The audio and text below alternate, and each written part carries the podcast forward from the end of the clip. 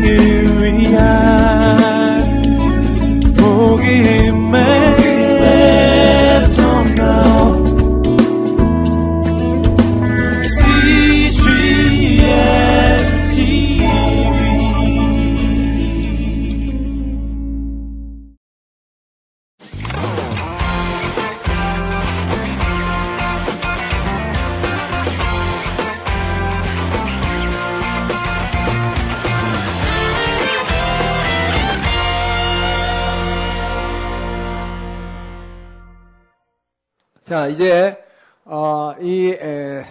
알렉산더 대왕이 이, 이 참 풍운화 같은 사람이 전 세계를 어, 이 냉철한 이성과 합리적인 사상으로 이 야만인들을 개화해서 이 세상을 어, 이 사람도 천국으로 바꿔보겠다는 그 야심가였습니다. 이렇게 세상의 문명은 어, 세상의 사상은 이게 서쪽에서 동쪽으로 들어왔어요.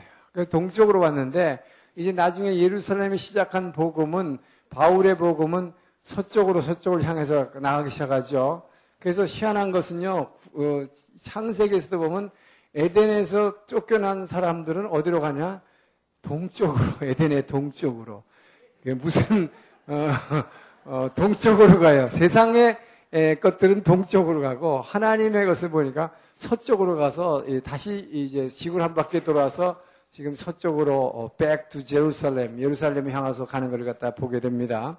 자, 아, 그런데 이제 이, 이 알렉산더가 죽었습니다. 알렉산더가 죽자 어, 이제 네 개의 뿔이 나와가지고 네 개의 뿔이 네 왕조로 갈리는데 그것은 알렉산더 밑에 있던 네 개의 장군에 의해서 지역 분할하게 됩니다. 그래서 이 헬라 아, 중심의 한 왕국과 애굽을 차지한 톨레미 왕조와 수리아를 차지한 셀류키드 왕조와 또한 로마와 서쪽을 차지한 네 개의 왕조로 그군 사령관을 중심으로 해서 새 왕조가 등장하는데 특별히 여기가 우리 여기서 우리가 다룰 것은 두 왕조 특히 이제 아까 아, 다니엘 8장에서 남, 아, 이, 저기, 뭐야, 에, 다니엘, 아, 11장에서 남방왕과 북방왕, 남방왕과 북방왕, 애국과 수리아, 아, 그래서 이 남방왕이 이 결국은 뭐냐면 이 톨레미 왕조입니다. 톨레미.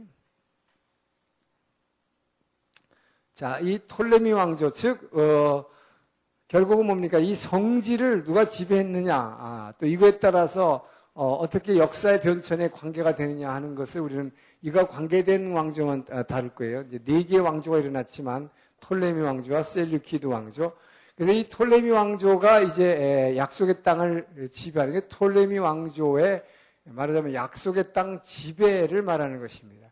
어, 이들은 어, 알렉산더가 죽은 것은 BC 323년이지만 이제 나라가 나뉘어가지고 새로운 왕조로 시작하는데 톨레미 왕조가 이 약속의 땅을 지배하기 시작한 것은 BC 303년부터 어, 197년까지 약한 아, 100년간 정도 톨레미 왕조가 이 애굽을 차지한 것이 톨레미 왕조예요.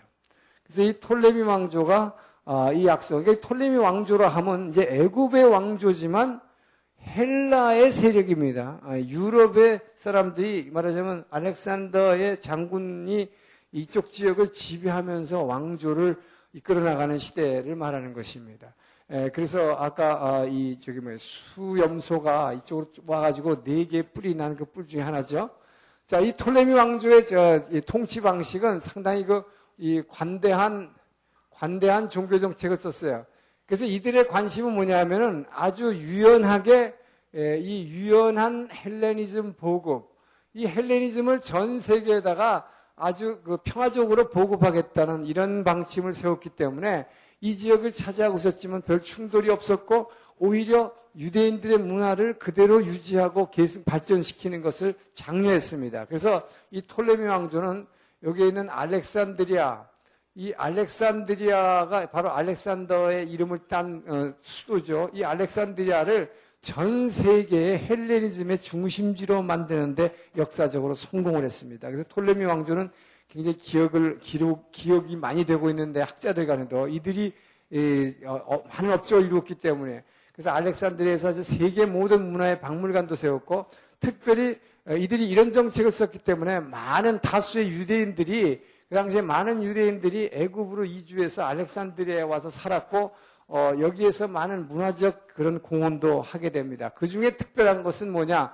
우리가 바로 알고 있는 이 구약의 예, 히브리어로 쓰여진 그 어려운 구약을 예, 당시에 세계 공용어가 된 헬라어로 어, 번역한 것입니다. 그래서 히브리 성경을 갖다가 어, 헬라어로 번역한 이 헬라어로 번역했는데 이것을 소위 뭐라고 하냐면 70인역이라고 그러죠. 그래서 여러분들이 성경을 보게 되면 주석에 보면 70인역이라고 나오는 것이 바로 어, 이 70인역이라는 게 바로 이 당시에 이 톨레미 왕조에 의해서 어, 히브리어를 헬라어로 번역, 세프아진트라고 그래가지고 어, 우리 신학하게 되면 이제 이걸 꼭 배우게 됩니다만은 어, 이 히브리 성경이 그래서 헬라어판이 나왔다는 굉장히 의미를 가집니다. 이제 처음으로 유대인들에게만 알려졌던 이 성경이 모든 세계 민족에게 읽혀질 수 있는 첫 단추가 여기서 열리게 되기 때문에 굉장히 의미가 있는 어, 일을 했다는 것이죠. 자, 그러다가 그 다음에 이제 문제가 되는 것은 뭐냐? 이, 그 다음에 나오는 셀류키드 왕조가 이게 중요한 거예요. 이 셀류키드 왕조는 또는 셀류커스라고도 합니다만 셀류커스라는 건 이름이고 왕조의 이름을 할 때는 셀류키드라고 그래요. 이 셀류키드 왕조 이들은 어, 이 약속의 땅을 지배한 게 이렇게 길진 않아요. 어, BC 197년에서 이때 이어받아 가지고 약 30년간 164년까지 약 30년간의 짧은 기간이지만 이게 왜 성경에서 중요한 의미를 가지냐면 바로 어, 아까 그 이 성경에서 어, 다니엘의 예언에서 나왔듯이 이, 이 수염소의 그 뿔 하나 네 개 뿔 가운데서 하나가 에, 이게 꺾인 다음에 거기서 작은 뿔 하나가 나왔어요. 이 작은 뿔이 나왔는데 이 작은 뿔에는 이 눈, 눈이 있고 입이 있어가지고 이게 아주 그, 어, 이 악한 이제 뿔인데 이것이 바로 어, 이 역할을 한 작은 뿔이 누구냐면은 어, 이름이 굉장히 깁니다. 예, 안티오쿠스, 안티오쿠스 에피파네스라고 하는 어, 이 왕이 나오는데, 이 안티오쿠스 에피파네스 왕을 쉽게 우리말로 할 때는 이 안티오쿠스라는 게 안디옥이라는 게 안디옥 교회 할 때 이 안디옥입니다. 이 안디옥 4세라고 합니다. 이 안디옥 4세가 엄청나게 이 유대교를 탄압하게 되는 것입니다. 그래서 이, 그 당시 이 다니엘의 예언에서도 나오듯이 이 뿔이 얼마나 성소를 갖다 제사를 훼, 방해하고 성소를 갖다 훼파하는 그 얘기를 하게 되는 거예요. 자, 이, 이 톨레미는 애굽을 차지했었고 이 셀류키드 왕조는 어, 셀류키드 왕조는 수리아 지역을 어, 관할하고 있었습니다. 근데 이 둘이 늘 이 약속의 땅을 차지하기 위해서 서로가 늘 전쟁을 했어요. 근데 말하자면 톨레미가 100년간 여기를 지배했다는 것은 톨레미가 셀류키드를 이기고 이 지역을 지배하고 있었는데 이제 나중에 드디어 이 셀류키드가 점점 커지면서 이 예언에서 봤던 작은 뿔 하나가 점점 솟아나더니 이게 굉장히 커지더니 이것이 다시 이 톨레미를 정복하면서 이 지역을 다스리기 시작한 것입니다. 근데 이 지역을 다스리는데 이제 이 셀류키드의 정책은 뭐냐? 처음에는 관대한 정책이었어요. 그래서 이 처음에는 관대했는데 문제는 뭐냐? 이 이들이 에, 어떻게 해서라도 이 애굽 땅을 찾아라는 야심이 있었습니다. 그러다가 보니까 이 애굽을 정복하려다 보니까 이제 문제는 뭐냐? 하나님께서는 이미 로마라고 하는 세력을 여기서 일으키고 계셨습니다. 이 로마가 지금 서서히 이 동쪽으로 어, 오면서 지금 어, 이 셀류키들이 갖다 계속 견제하기 시작하고 이 애굽을 갖다 지켜내려고 로마가 뒤에서 지키고 있는데 이 셀류키들은 알지도 못하고 계속 이걸 정복하려고 그러다 보니까 거의 다 정복할 쯤 무렵에 로마가 배를 타고 와서 어, 이 톨레미를 구해주게 됩니다. 그러면서 거꾸로 전쟁에서 셀류키드가 로마에게 졌기 때문에 이 로마에 대한 전쟁 배상금을 내게 돼요. 이 로마의 전쟁 배상금을 내게 되는데 이 전쟁 배상금을 내는데 뭘 내라냐? 엄청난 황금과 어, 귀금속을 요구합니다. 그러다 보니까 셀루키드로서는 그런 걸 마련할 방법이 없어요. 근데 로마가 워낙 강하고 자기네들이 전쟁이 졌기 때문에 이걸 마련하기 위해서 이, 이 지역에는 모든 신들의 신전에서 신전에는 대개 귀금속이 있어요. 에, 그래서 신전에서 이 귀금속과 보물들을 전부 약탈해 가기 시작하는 것입니다. 여기서부터 발단되는 게 성전 박해가 시작되는 거예요. 그래서 어, 그렇게 되다 보니까 성전에서 제사 지낼 때 기명들이라는 게 구약에도 나오지만 늘 금으로 된 거, 은으로 된 거 아주 귀금속이 많죠. 그걸 다 뺏어가기 시작하니까 저항하게 되는 것입니다. 자, 여기서 저항을 하다 보니까 이 셀류키드가 바로 안디옥 사스가 어떻게 핍박을 하게 되느냐. 그렇게 되니까 너희들 안식이, 너희들 지키는 안식일 금지다. 예, 그리고 성전 예배를 금지하는 것입니다. 성전 예배를 금지하고, 그 다음에 율법도 폐지한다. 너희들 갖고 있는 율법 의식 전부 다 폐지한다. 이렇게 돼 버리니까 엄청난 반발을 일으키게 된 것입니다. 거기다가 그렇게 되니까 성전에 들어가지를 못하게 되니까 이들이 그 당시 갖고 있었던 게 뭡니까? 여러분 구약에서 이스라엘이 이제 나라가 망하고 바벨론의 포로 생활을 하면서 예루살렘 성전이 다 파괴됐기 때문에 이들이 포로 생활을 통해서 태어나는 것이 뭡니까? 회당 문화라는 게 일어나죠. 이 유대인 10명만 모이면 모여서 예배 드릴 수 있는 이 회당 문화. 바로 이 회당 문화가 일어나는데 그래서 이 회당 예배를 드리는데 이 회당 예배마저도 방해를 하게 되는 것입니다. 그래서 이 회당에서 예배 드릴 때 뭘 하라고 그러냐? 회당 제사 때 뭘 하라고 그러냐? 이들이 제일 이스라엘 백성들이 가증스럽게 여기는 돼지의 피를 가지고 제사하라고 요구하는 강요를 하게 되는 것입니다. 자, 여기에서 이제 어, 유대인들에게 엄청난 반발이 일어나게 되는 것입니다. 자, 이 반발 때문에 일어난 운동이 있는데 이것을 어 이제 마카비 운동이라고 하는 것입니다. 이 마카비 운동이라는 저항 운동이 일어납니다. 이 마카비 운동이라는 건 뭐냐면은 이 모데인이라고 하는 거, 자 예루살렘에서 아주 가까운 요 근처에 있는 조그만 마을입니다. 이 모데인이라고 하는 마을에 있는 제사 이제 제사장이 아니라 회당장이죠, 회당장. 이 모데인의 회당장에 이 마타디아스라는 회당장이 있었습니다. 근데 이 마타디아스와 그의 아들들이 몇 명 있었는데 이 아들들이 말하자면 저항을 하게 된 거예요. 왜냐하면 돼지 피를 가지고 어, 제사 드리라고 하면서 돼지고기로 제사를 지내니까 이건 도저히 있을 수 없는 일이라고 해가지고 이 셀류커드의 군대가 회당을 막고 서가지고 어, 그걸 요구했을 때 그들을 칼로 쳐 죽인 것입니다. 칼로 쳐 죽이고 그냥 산으로 도망가 버렸어요. 근데 산으로 도망가니까 마치 뭐가 있었냐면 그 당시에 유대인들 중에서 경건한 바리새인들 아직 바리새인들이 나오지 않았지만 경건한 사람들 중심으로 해서 이 하시딤이라고 그래서 이 하시딤이라고 하는 경건주의 파들이 산속으로 숨었습니다. 왜? 이, 이 안디옥 사세가 워낙 이 성전 예배를 금하기 때문에 안식일도 금하고 하니까 이들이 산속에 숨었는데 이 경건한 자들은 하시딤과 이 결탁을 해가지고 이제 무장 저항 운동을 벌이게 되는 것입니다. 그런데 이 마타디아라고 시하는 회당장의 아들 중에 유다라는 아들이 있었는데 이 유다의 별명이 이 별명이 마카비예요. 이 마카비 이제 이 마카비라고 해서 이 마카비우스라고 하는 이 마카비라고 하는 것은 이 말하자면 이 쇠망치인데 쇠망치인데 쇠망치 이렇게 치는 망치가 아니라 우리 영화 같은 거 보면요 어, 말하자면 이 망치, 여기 끝에 쇠덩어리인데 여기에 막 이 가시 같은 게 이렇게 달려가지고 이렇게 있는 거 이걸 갖다 돌리는 것입니다. 이 쇠망치. 이걸 갖다 마카비라고 그래. 이걸 막 돌려가지고 탁 던져가지고 왜냐하면 에, 유대인의 목동들이 옛날에 베들레헴의 목동 다윗같이 물맷돌을 잘 던졌기 때문에 이 물맷돌의 원리를 이용해 가지고 쇠망치에다가 이, 이, 뭐야, 이목 같은 걸 갖다 박아가지고 이걸 돌려갖고 쫙 던져서 에, 싸우는 것입니다. 그래서 이 그래서 이걸 마카비 무브먼트라고 해서 마카비 운동인데 이 사람이 이걸 잘 유다가 이걸 잘 돌렸어요.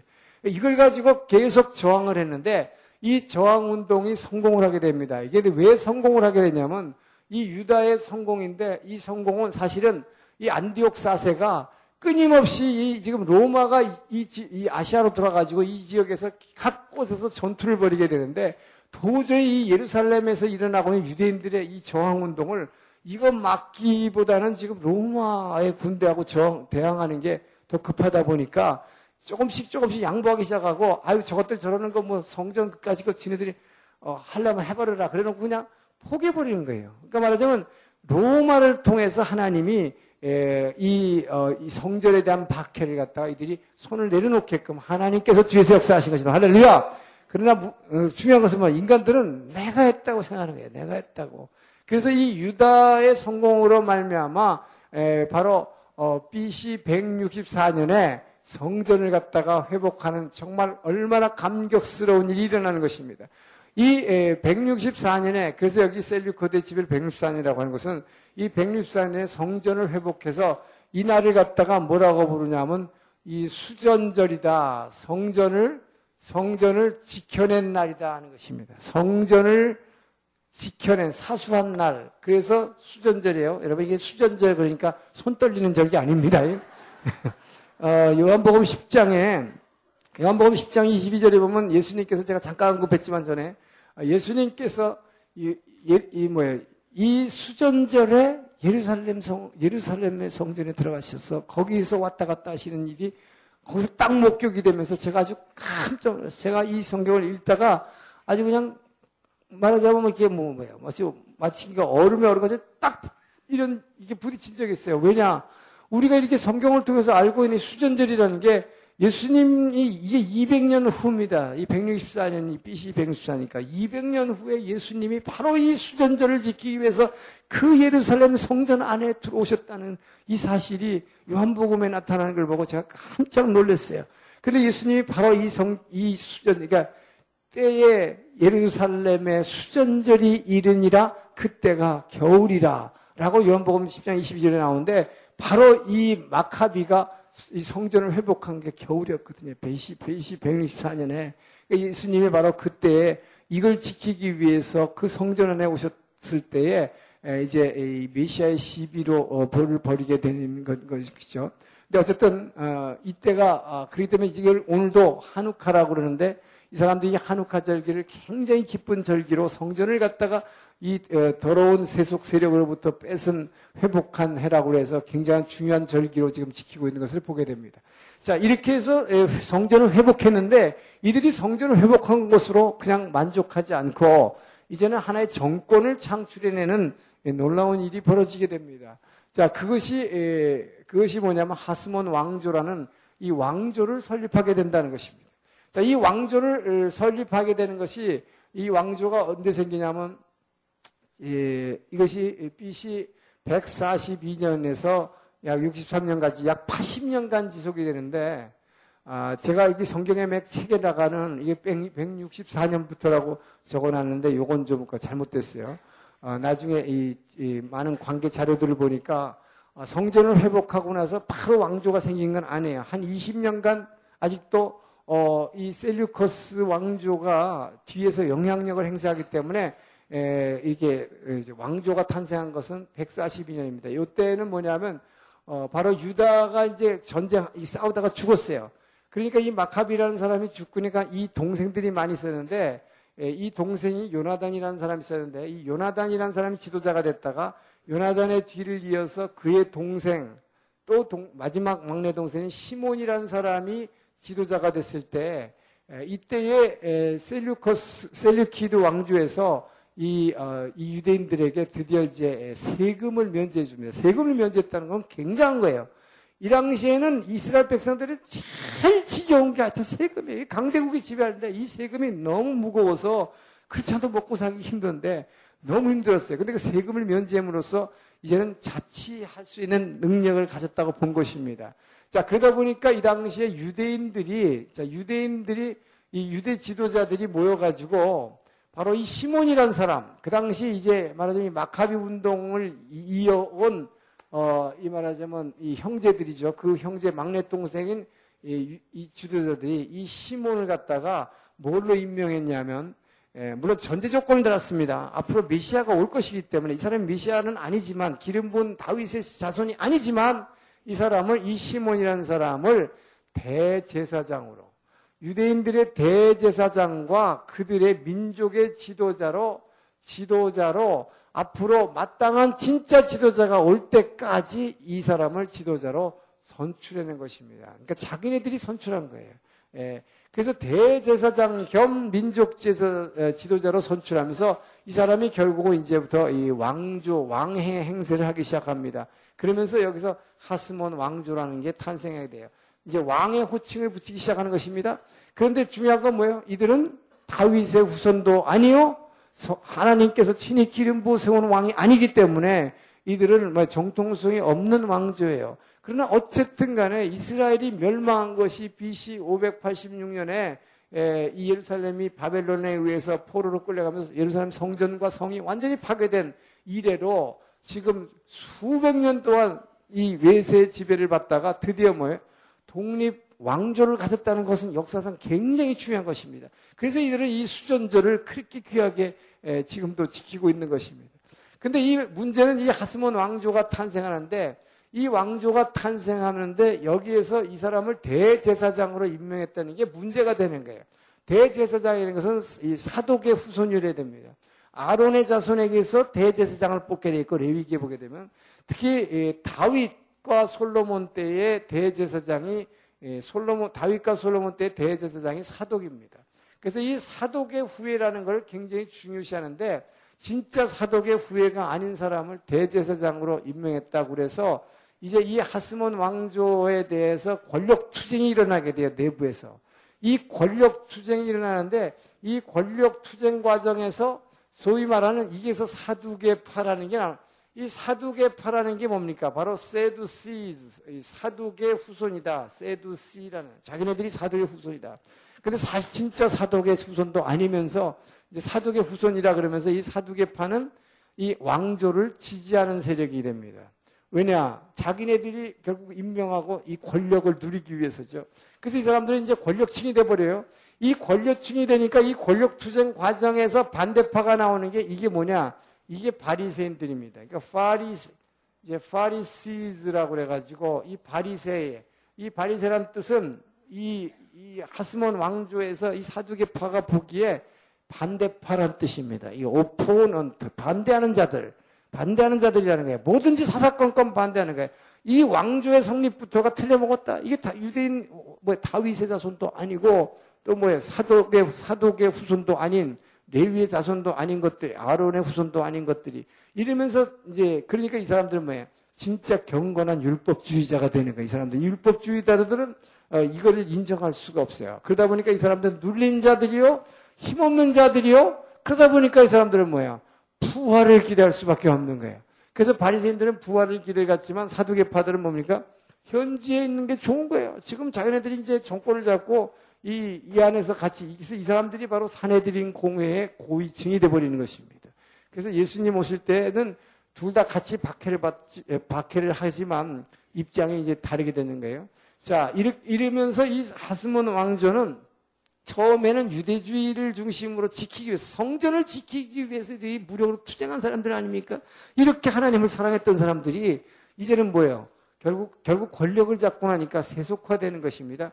그리고 헬라화하기 시작하는 것입니다.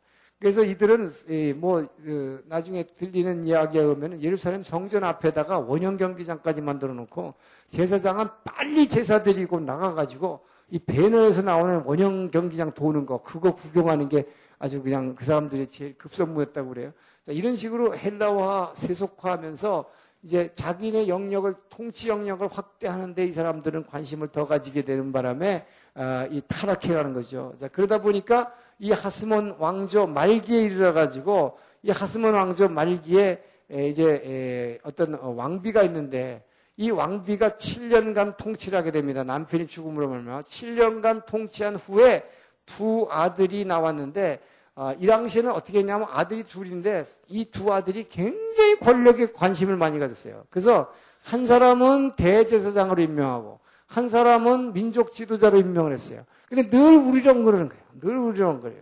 그러다 보니까 두 아들의 권력 투쟁으로 번지게 됐습니다. 그러니까 이 두 사람들이 권력 투쟁을 하다가 도저히 서로가 안 되겠으니까 이제 이 당시에 벌써 로마의 폼페이우스 장군이 이, 이 지역을 다 평정한 다음에 이, 이 팔레스틴 땅의 북쪽에 딱 여기 이 정도에서 대기를 하고 있었어요. 그러고 있는데 폼페우스 장군한테 예루살렘에서 초청이 왔습니다. 제발 어, 우리한테 와가지고 이 두 권력 투쟁을 좀 해결해달라고 이 분쟁을 해결해달라고. 그러니까 폼페우스는 기다렸다는 듯이 예루살렘으로 입성을 하게 됩니다. 그래서 이 예루살렘의 이 로마 군대가 폼페우스 장군이 입성함으로 말미암아 이 폼페우스 폼페우스의 예루살렘 입성을 통해서 이제 드디어 하스몬 왕조는 무너지게 되고 이 중재 준다고 들어왔지만 이 두 형제를 갖다가 전부 다 감옥에 가둬버렸어요. 그래가지고 로마의 지배가 시작되는 것입니다. 할렐루야. 이제 로마의 지배를 통해서 왜 이제 예수님 탄생 소식이 이로 연결되는 그런 일이 일어나게 됩니다. 자, 이제 로마의 지배로 들어가는데요. 이 로마가 지배하게 되면서, 자, 이 로마의 지배인데, 이 로마가 지배하면서 어, 어, 무슨 일이 일어나냐면, 이 로마 지배 시에 제일 먼저 일어났던 일이, 여러분, 어, 역사에서 잘 알고 있는 이 줄리어스 시자라는 사람입니다. 이 줄리어스 시자라는 것은 어, 예수님의 탄생과 아주 밀접한 관계를 가지기 때문에 우리가 지금 성경 시간이지만 어, 이 사람을 보지 않을 수가 없어요. 이 사람은 BC 49년에서 44년, 약 5년간 로마를 어, 지배했던 사람입니다. 이, 너무나 세계적으로 유명한 인물이죠. 줄리어스 시자는. 근데 이 사람이 에, 이 당시에 이 당시 로마 시대의 정치제자는 우리가 이제 세계사에서 배웠는데 이 당시 로마 시대는 이 로, 당시 로마 당시 로마는 이 삼두 정치를 했습니다. 세 사람의 장군이 에, 이 이제 로마를 다스렸어요. 여러분 이 당시 로마는요 원래 작은 시골 마을이었어요. 근데 여기서 어떻게 하여튼 이 이렇게 에, 이 여기서 일어난 장군들이 세계를 이렇게 제패하게 됐는지 불가사의한 일입니다. 근데 어쨌든 불가사의한 일이지만 이 당시 이제 로마에는 조그만 마을이었던 것이 이것이 세계적인 음, 제국으로 이제 등장하면서 삼두 정치 세 장군인데 어떤 지역을 각각 담당하고 있는 세 장군이 통치를 하고 있었는데 중요한 것은 이 중에 한 사람이 사망을 하겠어요. 그래서 한 장군이 이제 전쟁 중에 사망을 하게 됐습니다. 그러다 보니까 둘이 남았는데 그 둘이 누구냐? 바로 아까 예루살렘을 점령해서 들어온 폼페우스. 이 폼페우스 장군과 장군, 그 다음에 이게 뭐야? 줄리어스 시자. 이 시자의 대결이, 이 시저의 권력 투쟁이 일어나게 되는 거예요. 자, 이 권력 투쟁이 일어나는 과정에서 이 줄리어스 시자는 아주 그, 어, 이 머리가 좋고 아주 좀 영리한 사람이에요. 그래가지고 이 폼페우스 장군을 이 톨레미 지역에 이쪽으로 유인해가지고 여기에 쓰이는 동안에 이 톨레미 왕조의 그 당시 왕과 결탁을 해가지고 아, 암살을 해버립니다. 그래서 결국 이 폼페우스 장군을 암살을 해버립니다. 그래서 시저의 시저의 단독 무대가 되는 거예요. 이 시저의 단독 무대가 되는데 그래서 이 당시 이 사람을 갖다 자기 스스로 독재관이라라고 하는 이제 1인 통치 체제를 굳히게 되는 거예요. 이게 역사상 처음으로 세계 제국이 탄생하는데 이 세계 제국에 1인자가 등장하게 되는 것이다 하는 것이에요. 근데 이제는 이 1인자가 등장했는데 문제는 뭐냐? 이 줄리어스 시자가 이 톨레미 왕의 도움으로 폼페우스를 죽였지만 그것을 도와줬을 때 그 왕의 여동생이었던 클레오파트라는 여자를 보는 순간 그냥 홀딱 빠져버린 거예요. 예. 자, 여기서 어, 마치 영화 같은 이야기가 시작되는 것입니다. 그래서 줄리어스 시자가 그런데 클레오파트라는 원래 이 미인이었지만 이 어, 자기가 왕이 되고 싶어하는 이 권력욕을 굉장히 가졌던 여자예요. 그래서 자기 오빠가 하여튼 죽게 되는데 어떻게 죽었는지 역사에서 알려지지 않았어요. 하여튼 죽어서 결국은 줄리어스 시자의 등을 업고 여왕이 되는 것입니다. 그래서 이 이제 애굽의 톨레미의 여왕으로 등가니까 줄리어 그러니까 클레오파트라는 여인은 원래 진짜 애굽 여인은 그러니까 아니죠. 원래 아, 이 말하자면 헬라의 후손이지요. 그러나 어쨌든 당시에 이 헬라가 이 지역을 다스리고 있었기 때문에 이 톨레미 왕조의 왕이 된 것입니다. 그런데 그 여인과 눈이 맞아가지고 줄리어 시자가 애정 행각을 벌이게 되는데 여기에서 이제 큰 문제가 발생하는 것입니다. 어, 이 여인과 어, 이렇게 사랑에 빠지다 보니까 이 클레오파트라는 정치적 야심이 굉장히 많아가지고 어떻게 해서라도 이 로마 제국이 세계를 지배하지만 이 톨레미 왕국만큼은 독립을 유지하겠다는 그 보장을 이 줄리어 시자로 받아내기를 원했어요. 근데 바로 그 이 애정 관계 때문에 시저는 이걸 어떻게 안 해줄 수가 없었죠. 그래서 이 톨레, 이 클레오파트의 요청에 의해서 자기를 애굽의 여왕으로 톨레미의 여왕 자격으로 공식적으로 로마로 자기를 초청을 하도록 요청합니다. 그래서 원로원에서는 굉장히 보수적이기 때문에 이 그렇지 않아도 이 사람이 혼자서 시저가 독재관으로 됐다는 것에 대해서 당신은 이렇게 함께 같이 이렇게 의회 정치를 해나가기를 원했는데 시자가 단독으로 1인자가 등장하니까 원로원에서는 되게 질투를 하고 보수적인 사람을 싫어했어요. 근데 이 사람이 애정 행각을 벌이면서 클레오파트라를 여기로 어, 로마로 불러들이게 되고 그 둘 사이에서 아기가 낳게 되는데 그 아이를 아기를 로마의 시저의 후계자로 지명하라는 요청까지 하게 됩니다. 그래서 이, 이런 이제 일들을 시저는 계속 착착 진행을 하나가는 과정에서 말하자면 이 내부 권력 투쟁에 이제 부딪히는 것이죠.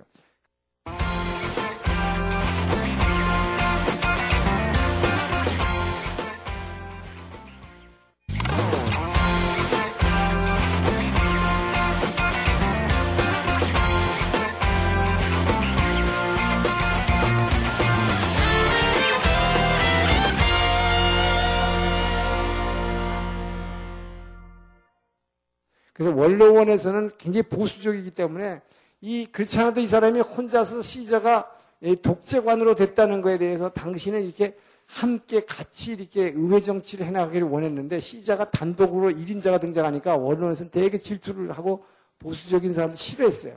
근데 이 사람이 애정행각을 벌이면서 클레오파트라를 여기로 어, 로마로 불러들이게 되고 그 둘 사이에서 아기가 낳게 되는데 그 아이를 아기를 로마의 시저의 후계자로 지명하라는 요청까지 하게 됩니다.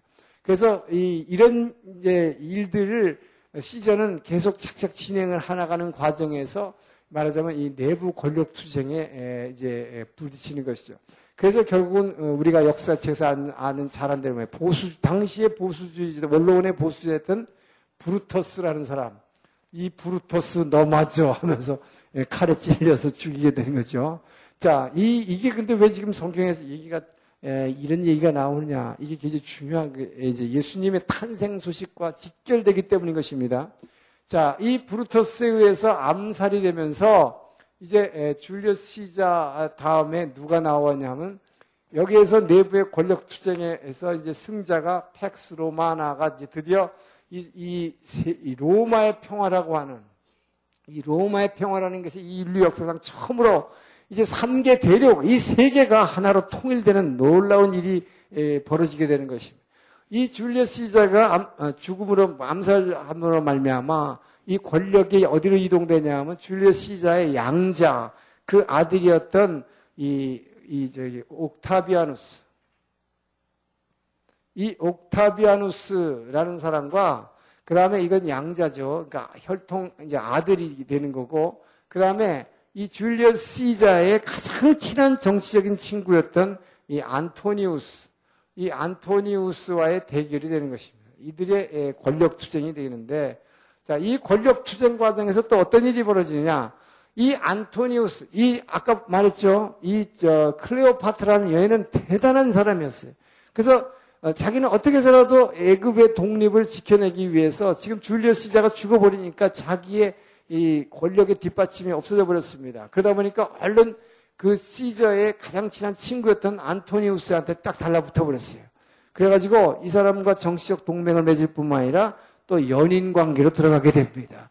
그래서 이제 이 세계 많은 역사가들이 클레오파트라의 뭐 코가 뭐 1cm만 낮았으면 세계 역사가 다 뒤집혔을 거라는 얘기를 하는데 어쨌든 어 클레오파트라 이쪽에 붙어요. 예, 그런데 이 둘이 싸우는 과정에서 결국 이 옥타비아누스가 안토니우스와 클레오파트라의 동맹 군대를 이 악티움이라, 악티움이라고 하는 해전에서 물리치게 됩니다. 그래서 이 악티움이라고 하는 해전, 우리가 역사책에 나오는데 이것이 예수님 오시 전 BC 27년 어, 악티움 해전에서 어, 이 옥타비아누스가 승리하게 됩니다. 이 옥타비아누스의 승리를 통해서 결국 뭐가 되느냐? 이 팩스 로마나 이제 로마의 평화라는 전 세계가 하나로 통일되는 놀라운 역사가 일어나게 된다. 그래서 이 옥타비아누스가 승리함으로 말미암아 원로원이 그에게 칭호를 하나 주는데 원로원이 준 칭호 그것이 바로 아우구스투스라는 칭호를 준다는 것이. 이 아우구스투스라는 칭호, 이것은 절대적인 왕권을 가진 이, 이 왕이란 뜻의 칭호를 주는 것입니다. 그래서 이 아우구스트라는 칭호를 가지면서 이 세계를 제패한 이제 로마의 이 아버지가 시자였기 때문에 시자라는 last name을 아우구스투스 시자가 등장하고 이 사람이 이 로마의 평화를 이룬 다음에 제일 먼저 한 것이 모든 로마 제국의 시민들은 인구조사를 하라는 명령을 내리게 됩니다. 바로 이 인구조사 명령, 이것이 바로 누가복음 2장 1절에 나오는 이제 예수 탄생 소식과 관련해. 왜 예수님이 자기 고향인 아버지와 어머니의 마을인 이 갈릴리 이 갈릴리 호수의 서남쪽에 있는 나사렛 마을에서 태어나지 않고 왜 갑자기 예루살렘 저 아래 조금 밑에 아래에 있는 베들레헴이라고 하는 곳에서 말구유에 태어나는 거야. 왜 자기 집에서 태어나지 않고 저 밑으로 일주일이나 나귀 타고 더군다나 임산부가 이렇게 배가 불러서 만삭이 된 어, 여인이 여기까지 와서 남의 동네에서 아기를 그것도 말 구육간에서 나게 되느냐는 거예요. 이것이 바로 어, 성경의 예언을 이루기 위해서 하나님께서 지금 일하고 계시는 것입니다. 이 400년 동안 하신 일 중에 지금 이쭉 제가 이렇게 길게 얘기한 것이 바로 이것으로 연결되고 있다는 거죠. 할렐루야. 누가 보면 입장에 전에 때에 뭐랍니까? 그때에 가이사 아우구스도가 이거 아니에요. 아우구스트 시저가 그 말이죠. 가이사 아우구스도가 뭐 천하에 명하여 인 뭐야 호적하라 함으로 호적하라 함으로 자 여기에서 이 뭐예요 요셉과 정혼한 마리아는 어, 이 인구 조사라고 하는 것은 아주 비인도적이고 정말 아주 어, 이건 철저하게 지켜지는 어, 명령이었습니다. 그래서 여기에 불응하는 자는 전부 다 이, 이 죽기 때문에 한 사람도 빠질 수가 없었어요. 그러니까 이 대로마족의 이 인구조사, 이 인구조사는 왜 하는 것입니까? 자, 세계를 처음으로 통일했으니까. 그 당시에 이게 전 세계였어요. 이 세계를 통일하고 난 로마 제국으로서는 도대체 우리에게 세금이 얼마나 거칠 것이며 앞으로 전쟁을 하면 군사들, 장정들은 얼마나 뽑을 수 있을 것이며 여인들은 얼마나 데려다가 궁중에 일시킬 것이며 이런 거를 다 확인하기 위해서는 이 인구 조사를 하게 했던 것입니다. 자, 이 인구 조사를 하게 되니까 그래서 이 로마의 평화라는 것은 이 겉으로 보기에 평화지만 개인 한 사람 한, 한 영혼 한 영혼을 볼 때는 엄청나게 비인도적이고 정말 고통을 주는 것이었다. 그러니까 이 뭡니까 나사렛에 서서 요셉이라는 이 다윗의 자손과 정혼한 이 마리아로서는 지금 뭐예요 만삭이 됐는데 여기서 애를 낳지도 못하고 이 인구 조사에 응하기 위해서 뭐 자기 본적지인 다윗의 자손이니까 뭐 본적이 어딥니까? 다윗의 자손. 다윗의 마을이 베들레헴이잖아요. 베들레헴의 목동 출신이잖아요. 그래서 이 유다 지파에 속한 다윗의 자손들은 전부 베들레헴에 가가지고 등록을 해야 되는 거예요. 그러니까 그냥 유다 자손이 얼마나 많습니까? 유다 지파가. 그러니까 왜 예수님이 왜 말구에서 탄생했어요? 일주일간 나귀를 타고 내려갔습니다. 근데 늦게 도착했는데 도착해 보니까 뭐예요? 그때 사관이 없어. 사관이라는 게 여관이 없는 거예요. 예, 더군다나 이 가난한 이 부부가 어, 이 유다 지파가 얼마나 많은데 다윗의 자손들이 그러니까 뭐예요? 방을 구할 수 없는 거죠. 예, 그러니까 결국 말구 위에서 탄생하는 정말 가장 낮은 곳에서 어, 탄생하시도록 하는 그 하나님의 손길이 예, 이렇게 가이사 아우구스도라는 사람의 호적 명령을 통해서 바로 미가서 5장 2절의 예언이 이루어지는 것입니다. 바로 어, 베들레헴 에브라다야 너는 비록 작은 고울이랄지라도 온 천하를 다스리는 왕이 내게서 탄생할 것이라고는 이 미가서 예언, 베들레헴 탄생의 예언을 어, 이루게 되는 것이죠. 그러면서 어, 바로 이것이 바로 예수 탄생 소식에 있어서 어, 그분이 베들레헴에서 탄생하게 되는 말구 탄생 소식에 관련된 그 배경사를 지금 얘기하고 있는 것입니다. 자, 그렇, 그러면 여기에서 이제 이 로마가 지배하게 되면서 이 로마가 이스라엘을 지배하게 됐는데 어, 이 로마가 지배하면서 여기서 이 유대의 왕이 하나 등장하는데 헤롯 대왕이라는 사람이 등장합니다. 여러분 예, 제가 책에다 가는 이것을 이렇게 분봉왕 헤롯이라고 그랬는데 이것을 좀 헤롯 대왕으로 좀 고쳐줬으면 좋겠어요. 어, 이 헤롯 대왕입니다. 어, 이 헤롯 대왕인데 이, 이 사람이 이제 이, 이, 땅의 왕이 되는 과정이 참 재밌어요. 어, 이 사람은요, 이 밑에 있던 어, 이둠에, 자, 이 로마가 이제 이 지역을 지배하는 행정 어, 구역을 요 밑을 이두메라고 그랬습니다. 이두메라는 게 어디서 나온 말이냐면 여러분 어, 이 야곱의 형이 누굽니까? 에서지요. 이 에서가 갔던 땅이 어디입니까? 이 사해 밑에 있는 이 소알 땅, 그래서 요, 요 밑에가 여기가 에돔 땅이었어요. 여기 에돔 땅. 세일산이 있는 곳인데 이 에돔이랑은 붉은 단, 불, 불, 불단 뜻이죠. 이 붉은 산인데 이 에돔에 살고 있는 에돔 족속들이 슬금슬금슬금 이제 이, 이 땅, 뭐 약속의 땅은 벌써 뭐야. 지금 수백 년간을 586년에 예수님 오시기 전에 580년에 망한 이래로 여러 나라들이 이 땅을 지배하다 보니까 주인이 없어요. 그러다 보니까 이 에돔이 슬금슬금슬금 약속의 땅은 이 유다 지파의 땅으로 들어가서 여기 살게 됐어요.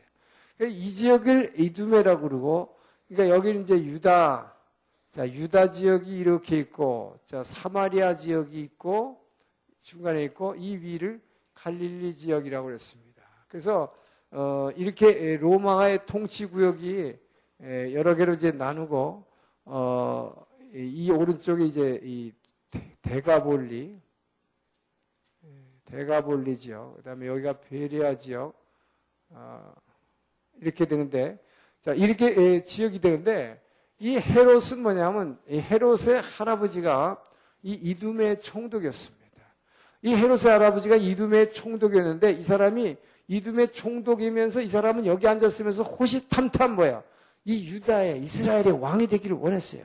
그래서 로마가 지금 지배하니까 어떻게 해서라도 로마에 붙어가지고 어, 이 땅을 좀 자기가 다스려 보겠다는 생각을 이 할아버지 때부터 벌써 가지고 있었어요.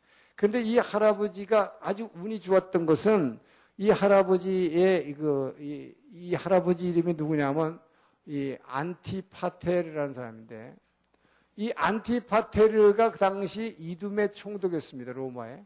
그러니까 벌써 이 사람이 이둠의 총독이 될 만큼 로마의 시민권을 벌써 어, 가지게 됐고 총독이라는 지도자가 되죠. 그런데 자기의 관심은 이 지역을 다스려 보는 거예요. 예. 자, 그런데 기회가 왔습니다. 그것은 뭡니까? 아까 줄리어스 시자가 이 애굽에다가 그 폼페우스 장군을 유인해서 여기서 살해할 때 애굽의 톨레미 군대의 도움을 받았다고 그랬어요.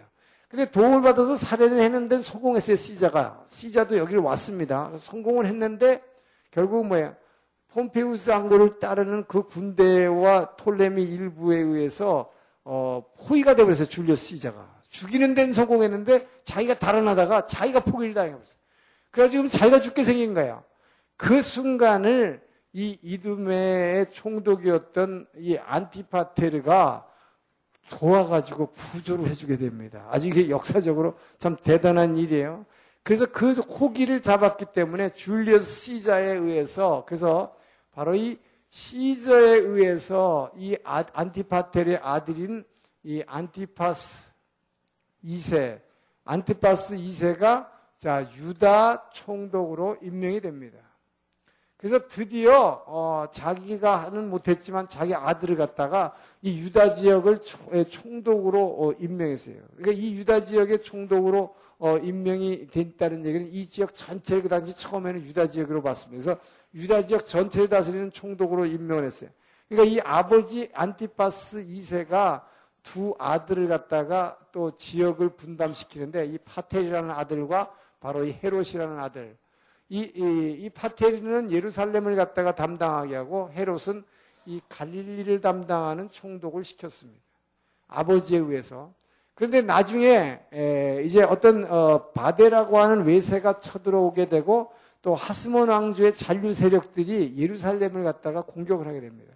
이때 이 파텔이라고 하는 사람은 잡혀서 자살하게 되고 이 헤롯은 도망쳐 가지고 로마로 도망을 가게 됩니다. 그래서 로마에 도망가 가지고 원로원에다가 이 예루살렘을 회복할까 또 호소하게 됩니다. 이거 외적의 침입에 의해서 지금 로마를 뺏기게 됐다고. 왜냐하면 자기가 로마의 총독인데 시저에 의해서 임명된 총독인데 그러다 보니까 로마에다가 끝까지 충성을 바치는 이 헤롯을 이, 이 줄리어스 시자가 다시 뭐, 아니 줄리어스 시자가 아니라 이 로마 정부가 다시 뭡니까 처음으로 그래서 이 헤롯을 갖다가 자 이 헤롯을 유다의 왕으로 임명하는 것입니다. 그래서 드디어 이 유다가 이 헤롯이라는 사람이 헤롯 헤롯 the Great 대왕이라는 이름으로 이제 유다의 왕으로 어, 들어오게 되는 거예요. 그래서 이 사람이 이제 다스리는 시기가 바로 어, 이, 이, 사람이 다스리는 시기가 BC 47년에서 BC 4년까지인데 이 BC 47년에 에, 이제 이 뭡니까 시제에 의해서 이, 뭐, 아니, 주, 뭐지요? 시자에 의해서 유다의 왕으로 임명이 됐단 말이에요.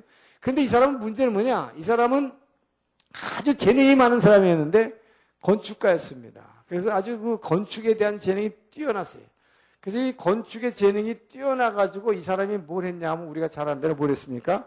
바로 예루살렘 성전을 갖다가 예루살렘 성전을 재건하게 됩니다.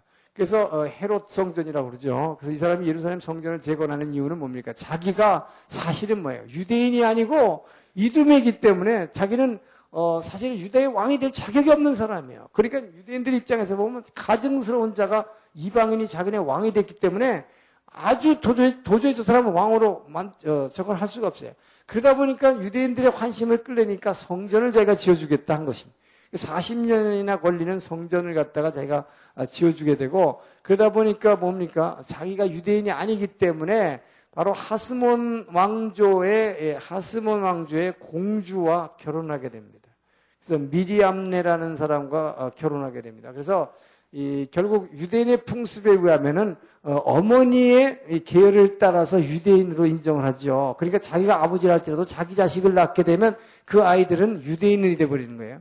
그래서 이 하스몬 왕주의 공주와 결혼해 가지고 자기의 정통성을 어 이제 주장하게 되는 것입니다. 그래도 그래도 불안한 거예요. 그러다 보니까 이 헤롯이라는 사람은 그 엄청난 권력력이 있어서 이 권력력 여러분 인간이 가는 이 권력력의 욕심은 정말 끝이 없다는 것은 이, 이 뭡니까 세계 역사를 통해서 알고 수 있고 지금 뭐 우리가 현재 살면서도 알고 있지만 이 헤롯이라는 사람이 얼마나 권력에 집착했는지 이 사람은 이것이 너무 강해가지고 어느 정도의 정신 이상 증세까지 보였어요. 그래서 어떻게 됐냐. 이 사람이 권력력 때문에 자기의 왕위를 요만큼이라도 건드린다고 생각하는 사람 다 죽여버리는 거예요. 그러니까 조금이라도 방해가 되고 나중에 나중에 혹시라도 그 사람이 왕으로 올 가능성이 있다는 사람 다 죽이는데 제일 먼저 죽인 게 누구냐? 자기 아내를 죽여버려요. 왜? 자기 아내는 하스몬 왕 공주니까. 그래서 아내를 죽여버리고 그 다음에 자기의 두 아들 바로 이 두 아들이 유대인이 되기를 원해서 하스몬 공주하고 결혼했고는 이 아들들이 자기의 왕위를 뺏을까봐 죽여버리고, 예, 그 다음에 자기의 외삼촌도 죽여버리고, 자기의 뭐 어머니, 친어머니도 죽여버리고, 하여튼 이 사람은 자기의 왕위에 조금이라도 저게 된다면 다 죽여버리는 거예요. 그래서 나중에는 할아버지도 죽여버리고, 하여튼 뭐 주변에는 아주 친족은 다 죽여버려요. 이렇게 죽이고 있는데 동방박사들이 온 거예요. 유대인의 왕이 태어났다 그래서 우리가 처음 온 나라에서 여기까지 별을 보고 왔습니다. 그 유대인의 왕이 어디 있습니까? 라고 세상에 이 사람한테 물어봤으니 지금 기절 초풍할 로도 아니 지금. 응? 자기는 지금 다 죽이고 있는데 지금. 예? 그러니까 어떻게 한 거예요? 예. 언제쯤 낳는지 지금 알 수가 없으니까 두 살 이하의 유아들을 전부 살해하라는 명령을 내리게 되는 것입니다. 바로 그게 이게 헤롯 대왕이에요. 그래서 이, 이 사람이 바로 이, 이 유아 살해 명령을 내리게 되는 것이죠. 그래서 이 유아 살해 명령을 내리, 내리고 나서 자기가 먼저 죽기 때문에 지난번에 얘기했지만 바로 이 사람이 BC 4년에 죽었기 때문에 예수님의 탄생 연도를 BC 4년이라고 울며 겨자 먹기로 지금 어, 예수님 오시기 4년 전이 예수 탄생해요. 얼마나 모순입니까? 어, 이렇게 됐다는 것입니다. 그래서 어, 한 사람의 이 권력력이 얼마나 아, 많은 사람 죽게 되냐. 그래서 어떤 신학자들은 뭐라고 얘기하냐면, 어, 이 땅에 기독교의 최초의 수교자가 누구냐? 퀴즈를 내라면 이 당시 살해된 어린아기들이다. 이 바로 예수님 때문에 에, 죽은 사람들이에요. 에. 그래서 참 어, 이것이 정말 하나님께서 이 땅에 이루신 놀라운 일, 어, 일을 이제 보게 되는데 자, 그래서 예수님이 탄생하시기까지 하나님께서 역사를 이렇게 변전시켰습니다. 자, 여기서 지금 이제 결론입니다. 결론. 그러면 왜 예수님은 바로 그때에 이 로마가 지배하는 이때에 왜 그때에 메시아를 보내셨는가 하는 것입니다. 아, 하나님께서는 바로 이 로마가 지배하는 때에 메시아를 그 구약에서 창세기 이래로 그렇게 보내시다 오는 진짜 기름 부은 자, 참 왕, 하늘나라의 왕, 그 왕을 이때 보내시기 위해서 이렇게 애쓰시면서 많은 나라들을 이렇게 하나님이 변천시키면서 어, 왕들을 바꾸셨느냐는 것입니다. 자, 이것이 바로 어, 우리가 이것은 물론 추정해 보는 것이죠. 우리가 어떻게 하나님의 계획을 알겠습니까? 그러나 우리가 추정컨대는 바로 이제 이 예수님이 이 땅에 메시아가 그렇게 오리라는 메시아가 이 땅에 오므로 말미암아 중요한 건 뭡니까? 이 땅에 하나님은 장세일로 계획했던 게 뭐예요? 이 땅에 하나님 나라가 천국을 주시겠다는 거. 바로 여러분들이 지금 정말 외로워하고 힘들어하고 고통스럽고 하는 여러분의 눈물을 이 땅에서 씻어주기 위해서 천국을 보내주시기 위해 주시기 위해서 그 하나님 나라의 왕 그분의 임재와 그분의 통치 다스림을 임마누엘 여러분과 영원토록 이 땅에 하기 위해서 그분을 보내주신 것입니다. 자 그분을 보내주시고 나면 그 오신 그 소식이 그렇기 때문에 바로 복음이죠. 기쁜 소식입니다. 이 기쁜 소식이 온 땅 끝까지 빠른 시일 내에 가장 효과적으로 전파되어야 하는 것입니다. 자, 그러기 위해서 하나님은 이 로마라는 정권을 사용하셔서 전 세계를 Pax Romana 로마의 평화라는 것을 비록 잔인한 방법이긴 하지만 이 로마로 인해서 세계를 통일함으로써 무엇이 이루어졌는가? 첫째, 이 창세기 11장에서 바벨탑 사건을 통해서 이 모든 인류의 언어를 갖다가 흩으셨죠. 이때 이래로 인류의 모든 언어가 여러 언어가 돼서 지금 여러분도 뭐 영어 때문에 골치 아프잖아요. 애들도 뭐 조기학 보내고. 어, 그것을 뭐냐. 최초로 이제 로마에 의해서 언어를 다시 통일했다고 하는 거. 이것은 굉장히 중요한 것입니다. 왜요? 바로 이 복음의 말씀은 믿음은 어디서 나와요? 들음에서 나오기 때문 것입니다. 이 믿음은 들음에서 나오기 때문에 들으려면 어떻게 해야 돼요? 언어를 알아들어야 돼요. 그래서 하나님께서는 이 언어를 당시에 세계의 언어를 이 헬라어로 통일했다는 것입니다. 이 로마는 세계를 제패했지만 자기네들의 언어인 라틴어를 갖다가 공용으로 채택하지 않았어요. 이것은 대단한 결정입니다. 아, 이 자기네 언어를 공용으로 택하지 않고 바로 이 알렉산더 대왕이 전 세계에 헬레니즘을 보급시켜 헬레니즘의 문화가 이미 전 세계를 장악하고 있고 그, 그 학문을 다 배웠기 때문에 그 언어인 헬라어, 바로 이 그리스어인 그리크죠. 이 그리크, 어, 헬라어, 이 헬라어를 전 세계의 공용어로 이미 모든 나라가 다 그걸 가지고 학문을 하고 연구를 하고 있었기 때문에 예, 로마가 어, 자기네 언어를 포기하고 남의 언어를 썼다는 건 대단한 것입니다. 그래서 이 세계 언어에는 이 언어를 통일했기 때문에 복음이 땅끝까지 전파될 수 있는 일을 어, 창세기 11장에서 흐트러졌던 언어를 하나님이 최초로 통일하셨다. 자, 그 다음에 바로 이 왜 로마 때에 보내셨는가? 이때에는 뭡니까? 복음이 땅 끝까지 전파되려면 옛날 같이 여러 나라가 이렇게 지배하고 있으면요. 어떻게 한 나라 갈 때가 죠 여러분 성교 나갈 때 제일 먼저 해야 되는 게 뭡니까? 비자 문제. 이게 제일 골치 아파요. 그래서 이것을 통해서 그 당시에 행정을 통일한 것입니다. 그래서 로마의 시민권을 가진 이, 이 사울을 갖다가 하나님 회심함으로 말미암아 바울이라는 사람으로 이 사울과 바울은요 사람들이 흔히 사울이라는 이름을 박해하는 이름이고 바울이라는 이름은 회심하고 났기 때문에 바울이라 그러는데 물론 시점이 이제 성경에서 사도행전을 보면 사울로 불리다가 바울로 바뀌죠.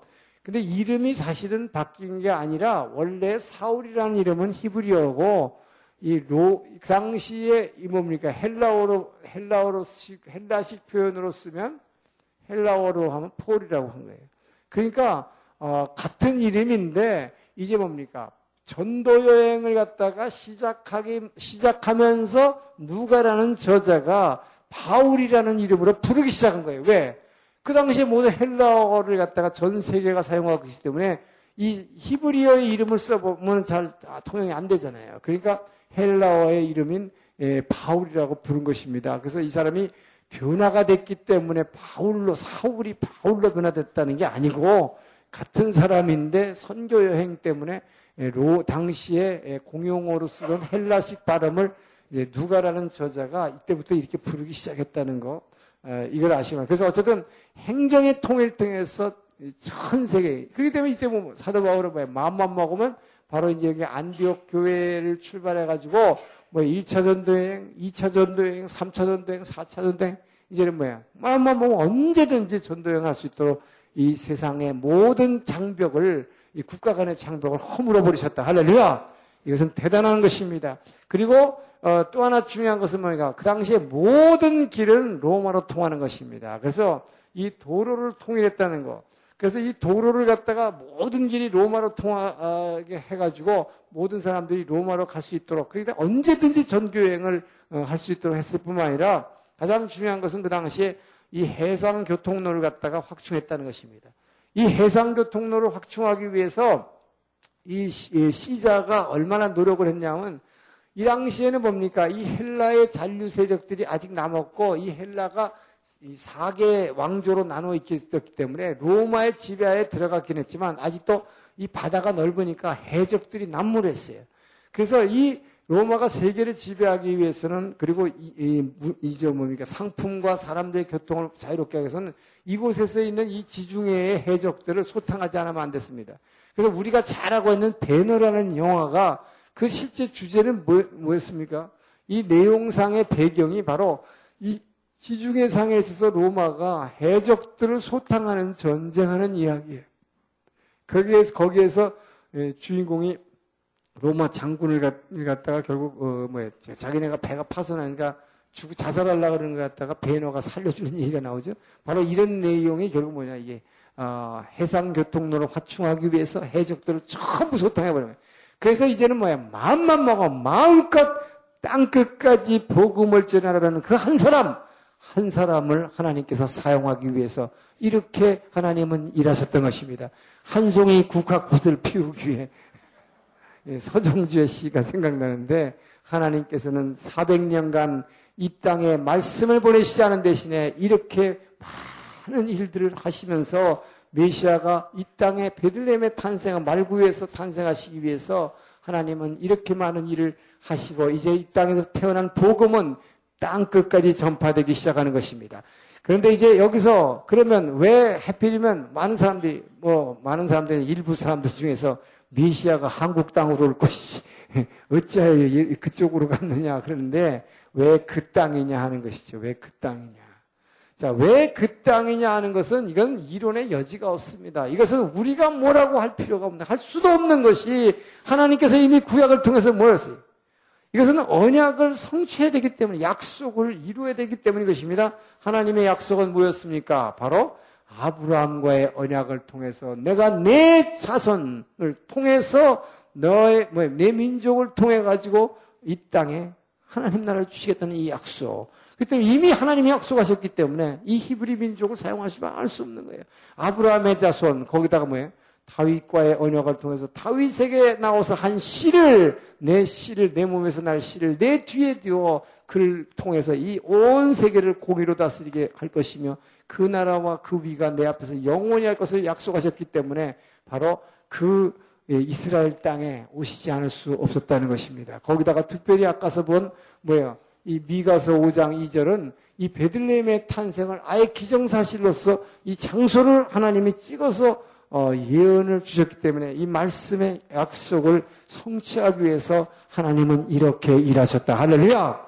자, 이것을 통해서 오늘 어, 이, 이, 말씀을 통해서 여러분은 이제 분명히 아시기 바랍니다. 하나님께서는 이 땅에 일을 이루시기 위해서 여러분들에게 알지 못하게 일하지 않으시고 여러분의 기도를 들으시기를 원하시는 하나님. 할렐루야! 여러분의 입술을 사용하기를 원하시는 하나님. 여러분 생각에는 하나님은 전지전능하신 하나님이니까 우리가 기도하지 않은 것도 그분께서는 다 알아서 들으실 것 같지만 그분은 내 입으로 말해야 할 것이라. 할렐루야!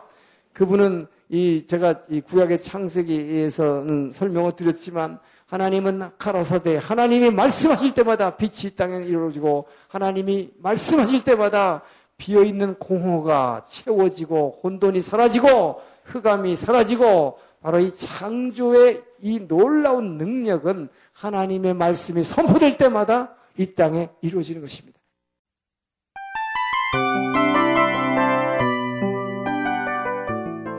이 프로그램은 청취자 여러분의 소중한 후원으로 제작됩니다.